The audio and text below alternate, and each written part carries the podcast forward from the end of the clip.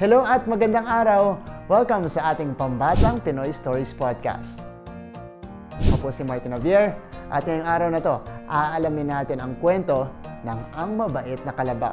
Isa itong kwento ni Virgilio S. Almario at guhit ni Liza Flores. Ang kwentong ito ay may pahintulot ni Virgilio S. Almario, Liza Flores at ng Adarna House. Tara na, kilalanin na natin ang mabait na kalabaw.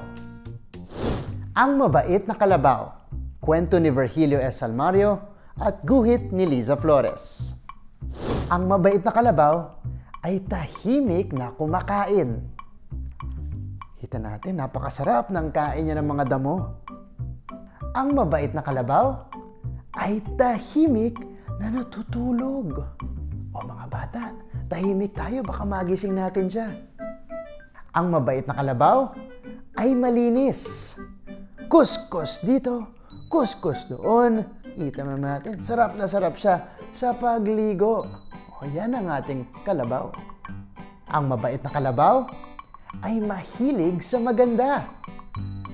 Kita mo naman, napakaganda at napakakukulay ng mga bulaklak na inaamoy-amoy niya. Hindi ko rin siya masisi.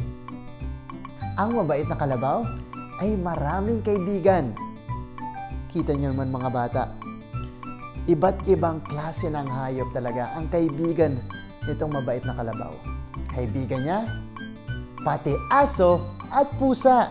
Tuwang-tuwa sila. Bukod sa kaibigan, tuwang-tuwa sila. Nakikipaglaro sa ating mabait na kalabaw. Ang mabait na kalabaw ay masipag.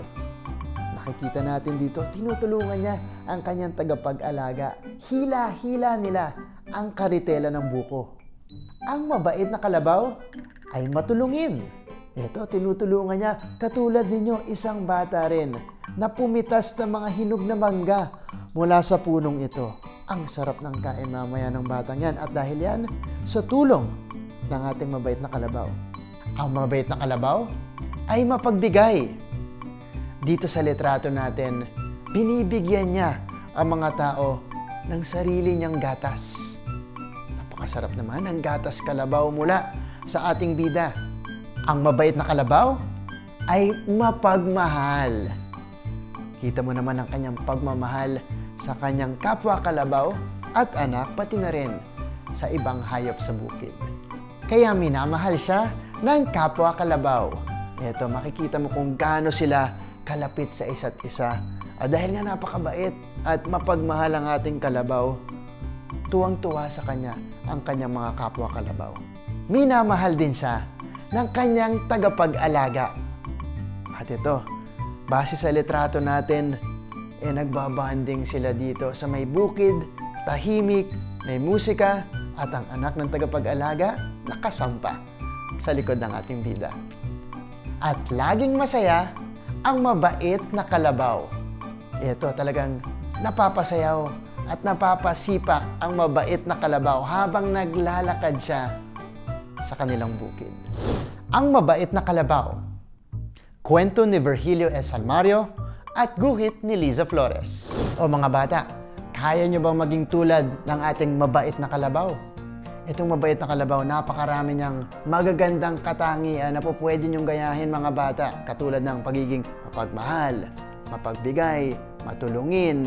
At syempre po, dahil meron siyang ganung mga katangian, sa huli, napakasaya ng ating mga kalabaw. Ito po dapat inyong gayahin mga bata kasi pag meron kayong mga katangian ito, mapagmahal kayo, mapagbigay kayo, selfless kayo, generous kayo sa mga kapwa ninyo, makikita nyo yung epekto niyan sa mga taong nakakasalamuhan nyo.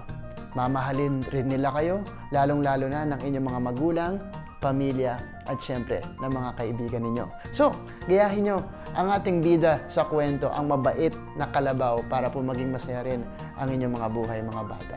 Marami pong salamat sa lahat ng nakinig dito sa ating Pambatang Pinoy Stories Podcast. Sana po ay nagustuhan ninyo ang kwento ng Ang Mabait na Kalabaw mula ito sa Adarna House. Ako ulit si Martin Javier. Paalam muna sa ngayon. Magkita-kita tayo next time.